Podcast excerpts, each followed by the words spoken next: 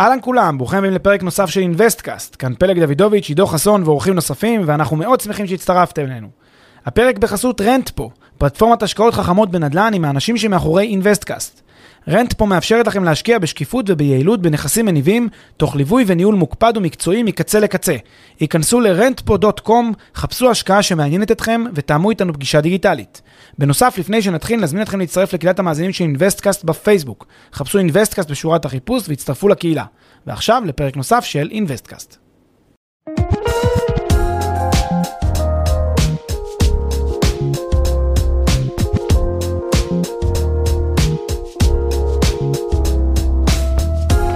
טוב פלג, בוקר אור עידו, מה העניינים? מה שלומך אתה? פרק מספר 90.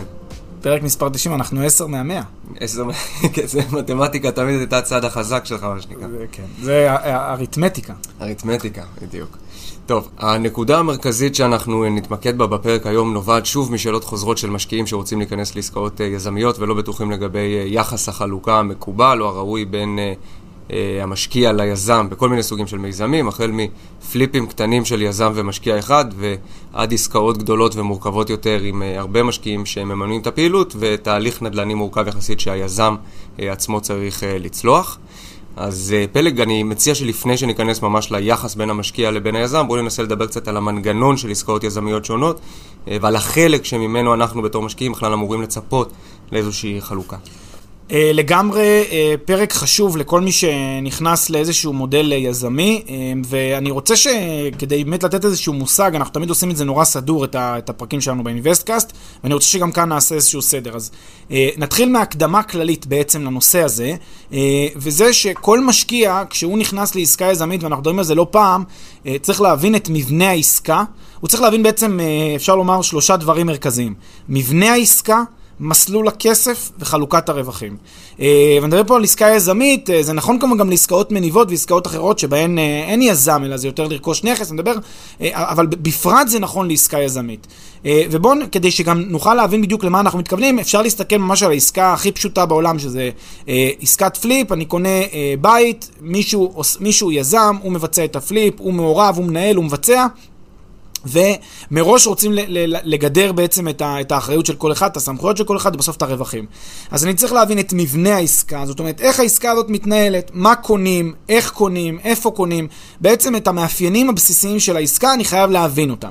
שתיים, אני צריך להבין את מסלול הכסף. מסלול הכסף, מתי אני משלם מה, מהו קצב התשלומים, האם הכל בפעימה אחת, האם יש פעימות לאורך תקופת השיפוץ, לאורך תקופת הפליפ, האם יש, אה, האם יש חשבון נאמנות, האם יש איזושהי אה, LLC שמקימים אותה, איזשהו תאגיד אה, נפרד, תאגיד אה, חיצוני, איזושהי חברה, שותפות, שאני מעביר אליה את הכסף, זה יושב שם, האם יש נאמן לחשבון, כל מיני צורות מסוימות שבצד ההלוך קוראים לזה, זה, זה מסלול הכסף בצד ההלוך. ויש גם את מסלול הכסף בצד החזור, שזה בעצם מה קורה כאשר אה, העסקה, אה, שבעצם יש את האקזיט, כן? איך הכסף אה, מגיע אליי, האם הוא מגיע דרך ה-LLC, האם הוא מגיע, האם השוכר שלי משלם, איך זה בעצם עובד מבחינת המסלול הכסף גם בהלוך וגם בחזור. והדבר השלישי שצריך להבין זה אופן חלוקת הרווחים.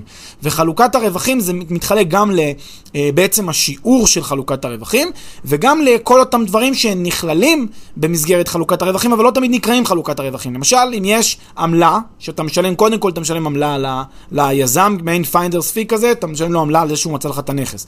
שתיים, אם יש דמי הצלחה, אם יש דמי יוזמה, דמי איזון, כל מיני אה, מונחים שבעצם בסוף מדברים על, על כל הרווחים האלה שיש למיזם, שמהם הרי מחלקים. אה, ולכן אם יש פה איזשהו מיזם, שאני בונה על איזושהי תשואה, אז, והכל בסדר, אני בניתי על התשואה הזאת ואני, ואני רואה אותה במודל, אני צריך להבין האם התשואה הזאת מתחשבת ב, ב, ב, אה, בכל העמלות וההוצאות והרווחים והתשלומים שבעצם חילקנו בינינו, ואת הכל בעצם לשים במקשה אחת בתור חלוקת הרווחים. לכן אני צריך להבין שוב את מבנה העסקה, מסלול הכסף ואופן חלוקת הרווחים בין היזם למשקיע. אז זה, זה באמת, אתה נוגע בנקודות, ה, בוא נגיד, המרכזיות של המנגנון, והרבה פעמים אנחנו רואים שמשקיעים לא, לא אתה יודע, לפעמים מכירים את המנגנון באופן מאוד כללי, אבל לא ממש מכירים לעומק אה, אה, אותו, וממילא לא את היחס בינם לבין היזם בכל מה שקשור לחלוקת רווחים או הכנסות. אה, ובעיקר מסתכלים על התשואה שהם מציגים להם באדישות מוחלטת או חלקית אה, לחלק של היזם בכל הסיפור הזה. מה דעתך? כן, אז uh, יש כאן באמת שתי גישות שאפשר למצוא אצל משקיעים. יש את הגישה הראשונה, זה גישת ה... אני לא מסתכל כמה היזם מקבל, ויש את הגישה השנייה, אני כן מסתכל כמה היזם מקבל ואפילו uh, משווה. Uh, בעצם הרעיון של גישת ה... אני לא מסתכל כמה היזם מקבל, זה בן אדם שאומר, תשמע, כל עוד אני מקבל את חלקי ואני מבסוט, מה אכפת לי כמה מקבל היזם? אה, זה, זה סוג אחד של משקיעים, ויש כאלה שבדיוק הפוך. יש כאלה שאומרים, אתה יודע, זה כמו הבדיחה המוכרת על אה, זה שיש אה, ריב, לא משנה בין מושבניק לקיבוצניק, לא משנה מי אומר, מי, את מי שואלים, ויש ביניהם ריבים, כי, הם, כי אין, אין שנאה תהומית מזאת לפי, ה, לפי הסטיגמה. אז אם תשאל את ה... נניח, את הקיבוצניק, תגיד לו שמה שהוא מקבל, אז המושבניק יקבל פי שתיים, אז הוא יגיד, אין בעיה, אז תוציא לי עין. יש את ה, תמיד את, ה, את, ה, את, ה, את היריבות הזאת, כאילו הרעיונית, כמובן שזה סטריאוטיפי ולא לא מחייב. מחייב אה, ולא מכליל, אבל בגדול גם כאן הרבה פעמים משקיעים מסתכלים יותר ממה שהם מקבלים, כמה היזם מקבל, ובוא נגיד יכאב להם אם היזם מקבל הרבה מהם, ואין בזה הרבה צדק במובן הכלכלי, כי מה אכפת לך? אם קיבלת את חלקך, עזוב אותך כמה היזם מקבל, ת, ת, תהיה, תהיה מבסוט מהחלק שלך. אה, ו-with that being said, אני חושב שכן חשוב, ש, אה, כן חשוב להתייחס גם לחלק שמקבל היזם ולהבין אותו. ולמה זה חשוב להבין את זה? לא בגלל שאני חלילה קנאי אליי, או כי אני רוצה אה, לחמוד בכסף ש, ש, שלה, ש, שגם הוא מקבל, ולמה הוא מקבל כל כך הרבה. זה ממש לא העניין. הסיבה שאני כן מסתכל כמה היזם מקבל זה כדי להבין מה התשואה הכוללת של העסקה הזאת, להבין בעצם דרך התשואה של העסקה הזאת, כמה כסף קבור פה בנכס הזה, כמה ה-ARV הזה, כמה, הולך, כמה הולך להיות לי פה התשואה העודפת על ההשקעה הזאת, על הפליפ הזה, לצורך העניין, כדי להבין את מה, את רמות הסיכון שיש לי. אם אני רואה למשל שהיזם הולך לקבל פה תשואות מטורפות לחלוטין, ואני מקבל תשואה שהיא נמוכה יחסית, אז כנראה שקבור בו בנכס הזה סיכון אדיר. כן, אלא אם כן זה באמת עסקת מציאה של, של אחת למילניום. כעיקרון, אם יש תשואה מאוד מאוד מאוד גבוהה ליזם ולי יש תשואה מאוד מאוד נמוכה, אז החשש שלי שאני נמצא בסיכון מאוד מאוד גבוה ואני לא מפוצה בהכרח על רמות הסיכון האלה, ולכן אולי יש מקום להתאים את הסיכונים. מעבר לזה, לא חושב שיש סיבה אה, טובה להסתכל כמה מקבל הצד השני, אפשר להסתפק בחלקי אה, ו- ולהיות מבסוט מזה.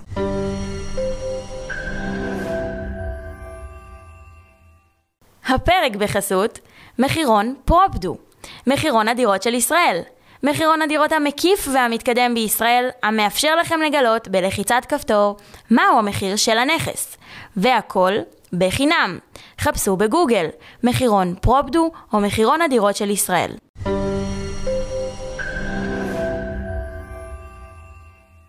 אז בואו נניח שאנחנו משקיעים יותר לומדים, יותר מעורבים, יותר חשדנים אם תרצה, ולכן אנחנו מכירים את המנגנון של העסקה. וגם בחרנו להתייחס לשאלה כמה אני בתור משקיע מקבל אה, ביחס ליזם ולא באופן אבסולוטי. אה, ואמרת שהדבר הזה גורר היבטים של סיכון, ומזה אני יכול ללמוד ולגזור כל מיני דברים. בואו ננסה קצת להיכנס לקומבינציות, בואו ננסה קצת להיכנס למספרים, לאינדיקציות לגבי מקרים שבהם אני מפוצה אה, לא מספיק, מפוצה מספיק. מה אני יכול ללמוד? בואו נרד טיפה לפרקטיקה. אוקיי, okay, אז בעצם, אה, כמו שאמרת, המילה הנכונה היא קומבינציות, ויכולות להיות באמת הרבה קומבינציות לשילובים בין איך אה, משקיע ויזם עובדים ביניהם. עכשיו, כדי שנסביר מה אנחנו יכולים להגיד עכשיו, בעצם יש, מגיע, מגיע יזם, וליזם יש אה, נכס בצד השני של העולם, והוא אומר, אני, יש לי צוות של שיפוצניקים ברמה, יש לי צוות של מתכננים, יש לי צוות של אדריכלים, יש לי צוות של 1, 2, 3, 4, אני גם יודע לאתר את הנכס הנכון ולמצוא את הנכס שיש לו ARV, אה, After Repair Value, שהוא הגבוה ביותר, כלומר, אני עושה פה עסקה שהיא עסקה כלכלית נכונה. עכשיו אני בא למשקיע שמחפש להש... להגדיל את ההון שלו, ואני מציע לו את העסקה הזאת. והמשקיע שלנו מקבל הצעה. ועכשיו השאלה, האם ההצעה שהמשקיע מקבל טובה או לא טובה? כעיקרון, אה, כמו שאמרנו קודם, אם המשקיע מסתכל רק על התשואה שהוא הפיק, כלומר רק על כמה כסף לקחתי, לא יודע מה, השקעתי נגיד בדבר הזה בעצמי, 100 אלף דולר והפכתי בתוך שנה את ה-100 ל-120. אם זה המצב, אפשר להסתכל על זה בצורה מאוד מאוד שטחית ופשוטה, ולהגיד, אוקיי, לקחתי 100, הפכתי ל-120, מתאים לי, לא מתאים לי, אה, הכל טוב ויפה. אבל אנחנו מציעים כן להבין טיפה את המנגנון של איך זה עובד מול היזם, מה שיעור השתתפותו של היזם, כדי להבין הרבה מאוד אלמנטים שיש בתוך התהליך הזה של העסקה. למשל, חשוב להבין, האם היזם שלנו אה, מחויב לעסקה הזאת, האם היזם שלנו נותן פה רק שירותים כאילו פרטאצ'יים, או שהוא לוקח את זה כ- כמשהו שהוא רוצה לנהל אותו בצורה מאוד מאוד מקצועית, האם זה חשוב לו, מה, עד כמה הוא מתוגמל, עד כמה זה חשוב לו. אה, כדי ששוב, כדי שזה יבטיח לנו באמת שהמאה יהפכו ל-120 בתוך שנה. עכשיו, אה, אני רוצה לתת כמה אמות מידה חשובות אה, לכללים האלה, אוקיי? אז בין אם זה 50-50, 70-30, לא משנה הקומבינציות, ניתן רגע אמות מידה. אם זה לא עסקה כלכלית ליזם, תהיו בטוחים שהוא לא יציע לכם אותה. זאת אומרת, הרבה פעמים אנחנו שומעים, אנחנו רואים, באים, מתלבטים איתנו הרבה אנשים ואומרים לנו, תשמע, זה מה שהיזם הציע לי ואני בכלל חושב שזה צריך להיות אחרת לגמרי. והצעתי ליזם והוא לא מוכן. אז, אז חשוב לומר, היזם הוא, הוא יותר מתוחכם מכם, כן? בתור משקיעים. אתם באים עם חוסר ניסיון לעסקה כזאת, והוא כנראה עשה אה, כמה עשרות כאלה עסקאות בחייו, במיוחד אם הוא יזם מנוסה שאפילו יכול לעשות מאות ואלפי עסקאות כאלה. אז אתם, אתם בסופו של דבר באים ליזם שהוא מנוסה, אם הוא לא יזם צעיר, ותכף אני אתייחס ליזמים צעירים, אם הוא לא יזם צעיר והוא יזם מנוסה, הוא לא יסכים לזה שזה יהיה בתנאים שלכם. זה צריך להיות בתנאים שלו. באיזה מובן זה צריך להיות בתנאים שלו? בתנאים שמתגמלים אותו כלכלית, וזה בסדר גמור שהוא יהיה מתוגמל כלכלית. אה, עכשיו כאן צריך, לה, לה, ותכף אני אסביר למה זה חשוב לכם גם שהיזם יהיה מתוגמל כלכלית. עכשיו צריך להבחין בין יזמים צעירים ליזמים יותר ותיקים. יזמים צעירים יכולים לחשוב בטווח ארוך. יש uh, יזמים צעירים שנכנסים לשוק מסוים, בטח לתחום הזה של פליפים, שזה תחום שמאוד קל ואינטואיטיבי להצליח בו. אה, שוב, זה, זה לא קל להצליח מבחינה סטטיסטית, אבל קל לפחות לחשוב שאתה יכול להצליח, לכן קל להיכנס לתחום הזה. זה, אין הרבה חסמי כניסה לתחום הזה, לא צריך איזשהו רישיון כדי להיות יזם flip, או איזושהי הסמכה או איזשהו תואר, כל אחד יכול להיות יזם flip. לכן יש הרבה שחקנים בשדה הזה, במיוחד צעירים. וכשהם באים כדי להתחרות עם היזמים הגדולים שיש להם כבר רקורד, הם יוצ... יציעו לכם תנאים יותר משופרים. עכשיו הנה זה חרב פיפיות, זה מה שנקרא אליה וקוץ בה. אתם מקבלים אמנם מחיר נמוך יותר לכניסה שלכם, מצד שני, אתם נכנסים לסיכון יותר גבוה, כי היזם שלפניכם הוא יזם פחות מנוסה. דווקא יש פה עניין counter intuitive, counter intuitive, וזה מאוד דומה למה? זה מאוד דומה למשל ליזם שאתם קונים ממנו דירה.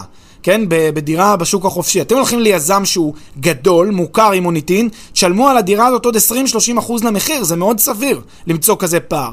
לעומת זאת, אתם הולכים ליזם שזה העסקה הראשונה שלו ב- ב- בשוק, הוא יעשה לכם, בפריסל יעשה לכם 20-30% מתחת למחיר המקובל ב- באזור. ולכן אתם בעצם אה, מבינים שיש איזשהו מחיר לניסיון והיזמות הזה, שמתבטא בסיכונים שאתם נושאים בהם.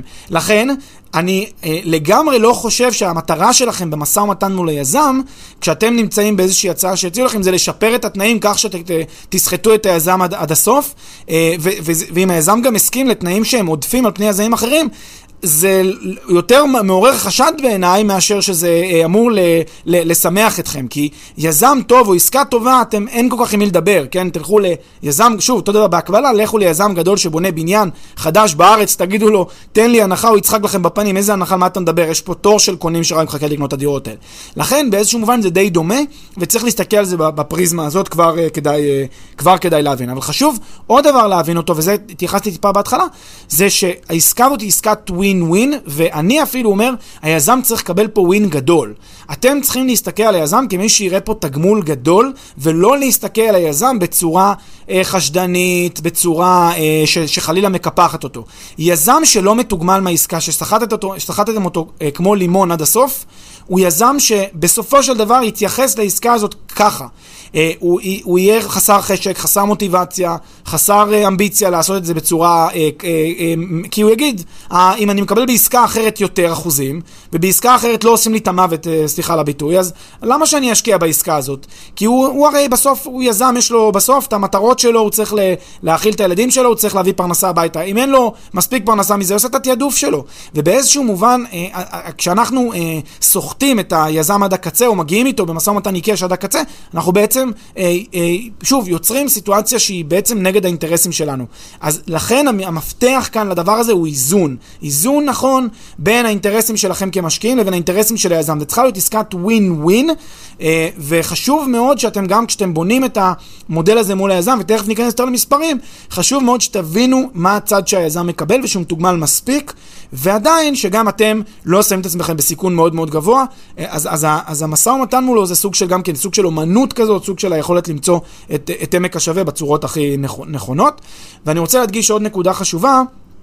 אה, והיא קשורה הרבה מאוד פעמים למספר, למספר עצמו, אוקיי? לערכים, ה, ל, ל, אה, מה שנקרא, לערך המוחלט של הרווחים. הרבה מאוד אנשים מסתכלים, אה, הרבה פעמים על, על, על, בכלל על תקורות ועל הוצאות שיש גם ליזם, גם למשווקים, גם לאנשים שמתעסקים גם בעולם הנדל"ן ובכלל בהרבה עולמות אחרים, ונורא נורא מסתכלים כמה הם מקבלים ביחס לתקורות שלהם. וההסתכלות הזאת היא הסתכלות שגויה לחלוטין. אתם לא יכולים להסתכל ל- ליזם על התקורות שהוא השקיע או על הזמן שהוא השקיע, ולהגיד, זה שווה או לא שווה לשלם לו X. זה לא נכון להסתכל על זה ככה. נכון להסתכל על, היז... על, על העסקה, מה שנקרא במונחיה שלה, במנותק כמה התקורות היזם זה עלה לו. למה אני מתכוון? נניח, קחו את הסיטואציה הבאה, אתם באים עכשיו לאיזושהי חברה, אה, לא יודע מה, חברה שעושה לכם עיצוב למשהו, כן? דוגמה, ל, לא יודע מה, ללוגו או, ל, או לתמונה, או מה, סתם, מבקש, סתם מבקשים ממנה איזשהו עיצוב. עכשיו בואו נניח שהחברה הזאת, כדי לעצב לכם את הלוגו, את התמונה, לא משנה, לוקח לה חצי שעה עבודה. כי יושב את זה מעצב ומעצב את זה במהירות יחסית, חצי שעה עבודה. עדיין אתם מקבלים חשבון 800 שקל פלוס מע"מ. ואתה אומר לעצמך, איך יכול להיות חצי שעה עבודה 800 שקל פלוס מע"מ?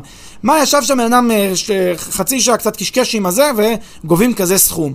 אה, במקרה כזה, זה שגיאה להסתכל על זה ככה, כי מה שאתם מפספסים זה שמאחורי החצי שעה עבודה הזאת, יש כנראה עשרות, עשרות אה, פרויקטים כאלה, עשרות עיצובים, עשרות שנות ניסיון בתחום הזה, והרבה מאוד רקע ומיומנות שנמצאת בבסיס. ולכן כשאתם באים ליזם ומסתכלים על התקורות שלו, ואומרים האם זה מצדיק את הכסף הגדול שהוא הולך לקבל, את השמנת הגדולה שהוא הולך לקבל, אומרים איך, איך הוא מקבל כל כך הרבה כסף על עסקה כזאת, יש בזה, אה, שוב, אה, התעלמות מכל הניסיון והמוניטין והרקע שעומד בבסיס שלו. ולכן אף פעם אל תסתכלו על זה לפי כמה עולה לו וכמה הוא גובה, אלא תסתכלו על זה, שוב, כמו שאמרנו קודם, כמה אתם מקבלים מהעסקה, האם העסקה עושה לכם שכל, והאם רמות הסיכון של העסקה הזאת נכונות או לא נכונות, אה, בהתחשב בדברים שאמרנו. טוב, אז באמת, אז אני לא מסתכל על ה... בוא נניח שאני לא מסתכל על התקורות של היזם, בוא נניח שאני, מה שנקרא, לא סוחט את הלימון עד הסוף. נותן לו uh, את המקום שלו להרוויח, שיהיה רתום לעסקה, שתהיה לו מוטיבציה להצליח דווקא איתה ולא עם אחרת, או, או יחד עם אחרות גם איתה. Uh, ו- ובאמת אני בוחן את היחס בינו לביני בהתאם למקצועיות שלו, בהתאם לניסיון שלו, ולא ככה גוזר איזה מספר uh, כללי כזה וחותך uh, בלי להתחשב במאפיינים הספציפיים של uh, אותו יזם. בואו בוא ננסה לרדת טיפה למספרים באמת ולנסות להבין מה מקובל אצל יזם מוביל או יזם אה, עם הרבה ניסיון, מה מקובל אצל יזמים יותר צעירים. בסוף בסוף איך אני אמור לגזור במספרים את החלק שלי, את החלק הנכון וההוגן שלי. אוקיי, okay, אז אה, בואו באמת, אה, כדי להבין את ה... איפה את המספרים, בואו נבין מה הבסיס המספרי הכי, הכי, הכי טכני, כן? אם אנחנו מסתכלים ברמה הכי בסיסית, יש את מה שמכונה חלוקה פרו-רטה או פרי פסו, שזה בעצם חלוקה כל אחד כפי שהוא שם. כן, בואו נניח שהיזם שם 20% מעלויות ההשקעה, ואני כמשקיע שמתי 80% מעלויות ההשקעה. אגב, אה, טבעי שאני כמשקיע אשים יותר תקורות לא מחייב, יש לפעמים שותפויות שזה 50-50, גם המשקיע וגם היזם שמים 50-50 ואז היזם מקבל חלק ממקום אחר. אז, אז זה לא מחויב דווקא 20-80 או 10-90, גם יכול להיות אגב 0-100, יכול להיות שהיזם לא שם שקל. זה לא טוב אגב, תכף נגיד על זה מילה, אבל כעיקרון, בדרך כלל ההסתכלות היא פרי פסו או פרו-רטה כבסיס. מה זה אומר כבסיס? זה אומר שאם שמתי 80% מה, מעלויות ההשקעה והיזם שם 20% מעלויות ההשקעה, אני אצפה שאם זה היה מה שנקרא אה, שותפות שווה בשווה, אני אקבל 80% מהרווחים והוא יקבל 20% מהרווחים.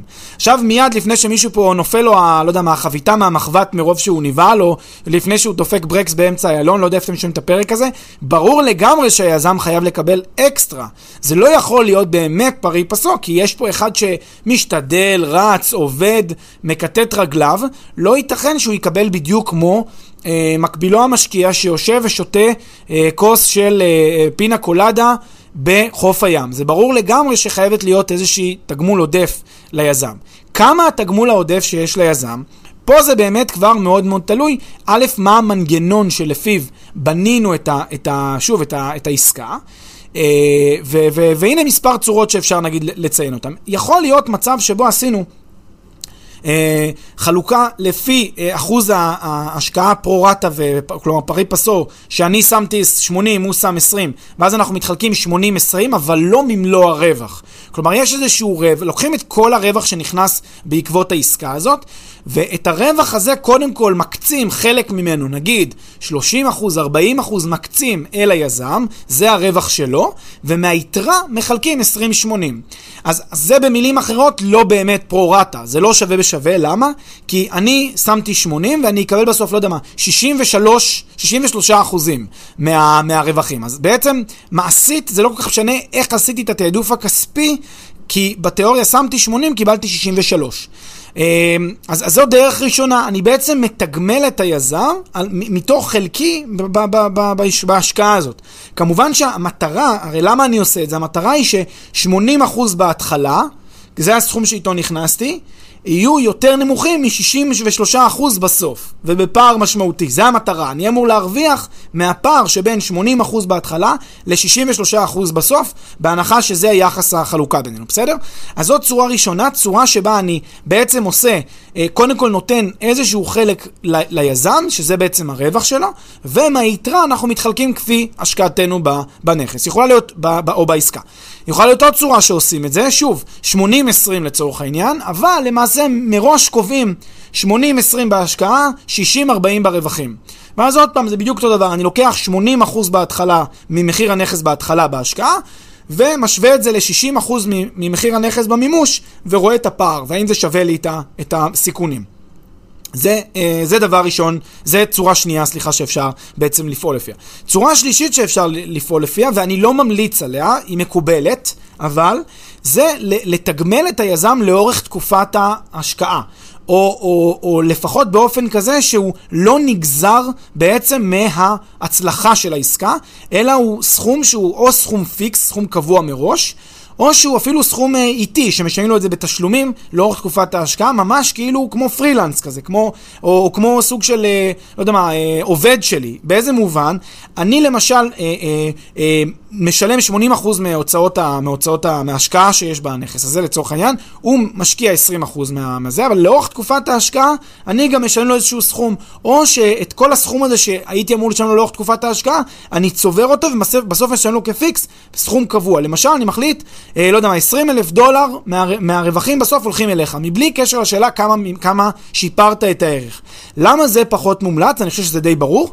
בגלל שאז אין ליזם את המחויבות להשביח את הערך לשיאו. הוא יעדיף לפעול דווקא מהר. יעדיף כמה שיותר לקצר את התהליך, כי הרי הוא מקבל סכום שהוא קבוע מראש. אז הוא מעין כמו כזה קבלן פאושלי כזה, הוא עובד, עובד בשביל איזשהו סכום קבוע מראש, והוא לא מחויב אה, לה, לה, להצלחה של הדבר הזה, כי הוא מקבל לפי מה שהתחייבו, לפי אמות המידה שהתחייבו.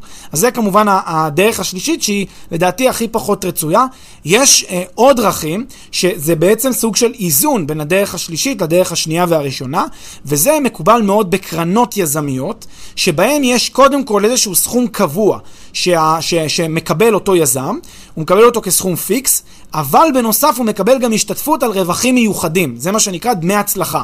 מה זה דמי הצלחה? למשל, קודם כל נותנים לאותו אה, יזם, נניח מתוך הרווחים של הקרן, נגיד הרווחים של הקרן היו מיליון דולר, נותנים ליזם 100 אלף דולר, סכום fix קבוע מראש מבלי קשר לשאלת הרווחים, ואם הרווחים יהיו מעל מיליון וחצי דולר, אז הוא יקבל 10% מכל אה, דולר נוסף. ואז יש לך, קיבלת את שאתה נהנה משני העולמות. מצד אחד אתה נהנה מהעובדה שהוא מחויב להצלחה של המיזם הזה, מצד שני אתה לא, אה, אתה אה, כן מקטין את ההשתתפות שלו ברווחים, כי זה בסוף, אתה מקטין את ההשתתפות ההשתתפות שלו ברווח הכולל, כי אם היית עושה איתו מראש אחוזים, אז היית מקבל, אה, היית צריך לשלם לו הרבה יותר. לכן, המנגנונים האלה, המספרים האלה שהרגע ציינתי, זה רק הטכניקות. עכשיו לגבי המספר עצמו, אז כעיקרון, אמרנו 80-20 בהשקעה, יכול להיות מקובל להניח שסדר גודל, אה, לא יודע מה, ביזמים מובילים זה יהיה 50-50 ברווחים, אה, אפילו אולי לכיוון ה-60-40 ברווחים לטובת המשקיע. כלומר, איזשהו תגמול משמעותי עודף ליזם. צריך לשים לב שכל מה שנכלל בתגמול שאני עושה, בהסתכלות הזאת בין ה-80-20 ועד למספר הסופי, אני צריך להתחשב, אחד, בעמלת איתור הנכס. הרבה פעמים היזם מקבל קודם כל עמלת איתור נכס של, לא יודע מה, 3,000 דולר. דולר מיד בקאש לפני שמתחילים בכלל את העסקה, ואז אני חייב לזכור את זה בתחשיב שלי בסוף, כי אז בעצם זה לא 80-20, אולי זה 81-19, כן, לצורך העניין, או משהו כזה. צריך לזכור את זה אם עשיתי איזשהו שינוי בדבר הזה. ודבר שני, אני צריך לזכור שוב את מה שאמרתי קודם. ככל שאני אעלה את ה... את ה, את ה ככל שאני אתקרב לפרי פסו הזה, אני אף פעם לא אגיע לפרי פסו, זאת אומרת... לא סביר אה, שיהיה פרי פסו, אני אגיד מילה תכף מתי עושים לפעמים פרי פסו שזה, אה, שזה יוצר המון בעיות. אני תמיד, אני, אני יכול לשאוף להתקרב לפרי פסו במשא ומתן מול היזם, ולהגיע למצב שאם שמתי 80 אני גם אקבל 80, או אתקרב לזה כמובן, אני אף פעם לא אגיע באמת ל-80, אבל ככל שאני אסחט את הלימון, אני אקבל יזם פחות מחויב. מצד שני, ככל שאני אה, אוותר על, על החלק בצורה משמעותית מדי, אני אקבל אה, בעצם אה, עסקה שהיא לא מתגמלת אותי על רמות הסיכון. לכן זה באמת האיזון הזה שדיברנו עליו קודם. אני אה, אגיד עוד משפט אחד, וזה שמתי יש פרי פסו ורואים שזה יוצר המון מתחים? ינסו לדמיין סיטואציה שבה יש באמת ההשתתפות של כל אחד מהשחקנים באה אחר כך בסוף גם לפי ההשתתפות ברווחים. זה קורה בדרך כלל בתאגידים, בחברות, בעסקים. כשבונים עסק אתם תמצאו הרבה פעמים שותפים שמשקיעים 50-50 ו- ונכנסים לעסקה וגם משתתפים ברווחים 50-50. ולא פעם קורה שיש אחד מהשחקנים בכלל הוא נוסע, עובד, אה, עובד בכלל, נוסע לחו"ל לטייל כל הזמן והשני, השותף השני עובד, רץ, מביא עסקאות, אה, פועל. ואז יש לך מין מתח כזה, כי מצד אחד יש פה יזם אקטיבי, מצד שני יש יזם שנהנה מהרווחים, וזה יוצר המון מתחים ביחסים שבין היזמים, וזה לא בריא. זה לא בריא מודלים של פרי פסו. לכן אתם רוצים מראש שלא יהיה פרי פסו ברווחים, אתם רוצים שמישהו אחד יתוגמל על העבודה הקשה שלו. כן, זה מה שנקרא עקרונות הקפיטליזם, השיעור ראשון לעקרונות הקפיטליזם.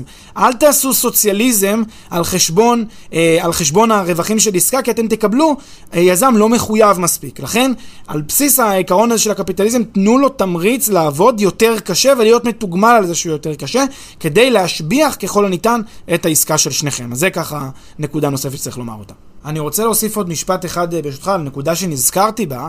אה, יש לי הרבה פעמים את השאלה ששואל אה, משקיע מול היזם, נגיד יש יזם שכן דורש סוג מסוים של תשלום up front, ושלא הכל יגיע רק כסוג של הצלחה של העסקה, כי תראו איזה מין דבר אנומלי. היזם והמשקיע נכנסים לאיזושהי עסקה, היזם, המשקיע לוקח סיכון כי זו עסקת השקעה, ובכל השקעה כמובן יש סיכונים שצריך לקחת אותם בחשבון. גם היזם לוקח סיכון, אבל מי שלא, מי שלוקח רק סיכון זה המשקיע, מי שגם לוקח סיכון וגם עובד זה היזם. עכשיו, הוא עובד, הוא, הוא, לא לצפות שהוא יעבוד בלי תגמול בכלל, זה, אה, זה לא לעניין לדעתי. שוב, זה, זה רק יזם מאוד מאוד אה, ככה במצוקה יסכים למודל כזה. צריך לתת ליזם תגמול, ואפילו אני לא מתנגד לתגמול מראש מסוים, סביר כמובן, תגמול מראש על זה שהוא הולך עכשיו לעבוד שנה בשבילי. זה דבר שהוא, אה, אני חושב, צריך להיות גם באינטרס שלכם. שוב, צריך להסתכל על זה מהמקום הבאמת אנושי, מהמקום הזה של לכבד את הבן אדם שמולי ולהגיד, הבן אדם הזה הולך עכשיו לעבוד, הוא לא, הוא לא הולך לרמות אותי, הוא לא הולך לעקוץ אותי, הוא לא הולך לעשוק אותי, שוב, אם התרשמתי שזה אכן הסיפור, יש גם נוכלים ורמאים, ויש באמת, אה, ברוך השם, לא חסר. אבל כנראה שיש, כנראה שמי שמולי, אם אני באמת לוקח את זה ברצינות, כנראה שמי שמולי הוא לא כזה. לצפות שהוא יעבוד בחינם, לצפות שהוא יהיה, כן, במרכאות עבד נרצע, רק כי אני רוצה להיות מוגן פה וזה, זה, זה לא לעניין. אז אם זה לא מתאים, זה לא חייב להתאים ולא צריך בכוח. אפשר למצוא השקעות אה, גם בתחומים אחרים, גם לא חייבים נדל"ן, אפשר גם בשוק ההון, הכל בסדר. אבל אחת שהחלטתם להיכנס לדבר הזה ולקחתם את הסיכון, אתם חייבים לקחת בחשבון שיש בן אדם בצד השני שרוצה שזה יצליח לא פחות מכם, הוא מחויב לזה, תתגמלו אותו, תיתנו לו בהתחלה אה, אה, אה, סכום מסוים של כסף, מה שמכונה הרבה פעמים דמי ייזום, או finder's fee, או כל מיני דברים מהסוג הזה, כדי שיהיה לו את ה... את ה, את ה קודם כל תשימו בעצמכם גם את האמונה בבן אדם, ואחר כך צאו לדרך לראות איך זה עובד. ועוד דבר ככה שזה מזכיר לי, אה, וזה בקשר לנושא של זמנים ו- ותקופות ודברים מהסוג הזה. תראו, כל הנושא הזה של, של עסקאות יזמיות ועסקאות בטח מהירות ופליפים הוא נושא מאוד בעייתי, וכשאנחנו רואים שהוא בעייתי, הוא לא בעייתי בגלל שהוא בעייתי פר סה. עולם היזמות והנדל"ן והעולם הגלובלי חייב יזמויות, חייב את לוקחי הסיכונים האלה כדי שתהיה פה ביזנס ושהכלכלה תצמח. זה שיהיה ברור. זה חייב להיות, זה הבסיס לכל דבר שיש. למה אנחנו אומרים שזה לפעמים קשה? כי משקיע פרטי שלא בא מהעולם הזה ולא מכיר אותו, הוא חושב כל הזמן במין מבט חשדני, מבט חושש. והוא מסתכל על הצד שמולו, מה, אמרת שמונה חודשים, איך זה תשעה חודשים, אמרת תשעה, איך זה עשרה? ההסתכלות חייבת להיות הסתכלות הפוכה לגמרי. ההסתכלות היא לבן אדם שמולי, אם בחרתי אותך כאיש מקצוע, כמו כל איש מקצוע, בחרתי אותך כאיש מקצוע, קודם כל אתה נמדד לפי התוצאות שלך, הכל בסדר. אתה תימדד, אם תעבוד יפה ואני אראה שאתה מחויב ואני אראה שאתה מצליח, אתה תימדד לפי התוצאות שלך ואין בלתו. אבל, אחרי שאמרנו את זה, אני חייב לזכור, אין דבר כזה הרמטי, אין דבר כזה חסר סיכון ואין דבר כזה מובטח או ודאי או כל מיני מונחים. העסקה היא עסקה מורכבת, בטח פליפים, בטח יזמו, יזמויות, היא עסקה מורכבת מהזווית של משקיע פרטי, וואן טיימר, לא בטוח שזה הולך להיות עסקה קלה, כי הוא, אם הוא לא מכין את עצמו מראש לסיכונים, אם הוא לא מכין את עצמו מראש לעיכובים, הוא צריך להבין את זה מראש, ולכן להיכנס לעסקה מתוך הנחה שזו עסקה הרמטית ואין בה סיכונים, כבר זו שגיאה, לכן אתם צריכים אה, גם לתת מה שנקרא גרייס, שקט תעשייתי ליזם, שיעבוד כמו שצריך, שימקסם את הרווחים שלכם ושלו. כמובן, מראש לבדוק שזה יזם איכותי ושלא מדובר פה באיזשהו תרגיל, שאין פה איזו הונאה ברקע. כל עוד מדובר בבן אדם איכותי שאתם סומכים עליו, תנו לו את המושכות, שיתקדם ותהיו בטוחים שהוא מנסה לעשות את ה-best interest שלכם ושלו. כן, ואני חושב שמה שמוכיח את זה, הוא ממחיש את זה בצורה הכי טובה. בוא, בוא נגיד ממחישה את זה בצורה אינטואיטיבית, אני חושב. הרבה פעמים אנשים אומרים לעצמם, טוב, היה איחור או עיכוב במסירה של הדירה, בפליפ או בשיפוץ, או אני לא יודע מה, אה, של חודשיים, אז בואו נבוא בטענות ליזם. לפעמים זה מוצדק, לפעמים זה לא מוצדק, אני לא יודע, כל מקרה לגופו. אבל בעצם אפשר להסתכל על זה כמו על איזה תנודתיות בהשקעה שלי, כן? אפילו שזה השקעת נדל"ן, וזה קצת מוזר להסתכל על זה ככה. בגלל שהיא יזמית, אז מטבעה עלולה להיות אה, אה, תנודתיות. וכשמסתכלים בשוק ההון, ולפעמים, אתה יודע, בן אדם נכנס, שם כסף באיזו מניה ספציפית, אפילו של חברה מאוד מצליחה, אפל, אני לא יודע, זו חברה מאוד מצליחה, ויש תנודתיות, הוא לא מאשים את החברה, הוא בא לעצמו ואומר לעצמו, אוקיי, אני נכנסתי להשקעה בשוק ההון, מניה ספציפית, לקחתי סיכון, תנודתי, אוקיי, זה הטבע של הדברים. אז, אתם יודעים, אפשר לאמץ גם את ה... לסגל את ההסתכלות הזאת גם על נדל"ן בשינויים המחויבים, בעיקר שאנחנו מדברים על עסקאות יזמיות, שהן מטבען קצת יותר אה, תנודתיות. מאוד מאוד מסכים, אה, ונקודה לגמרי ברורה. ונזכיר רק למאזינים שלנו להצטרף לקהילת המאזינים של InvestCast. אה, חפשו InvestCast בשורת החיפוש, תצטרפו לקהילה, נחמד שם, כיף שם, צחוקים, תבואו, אה, ותודה רבה על ההאזנה ולהתראות בפרק הבא של InvestCast.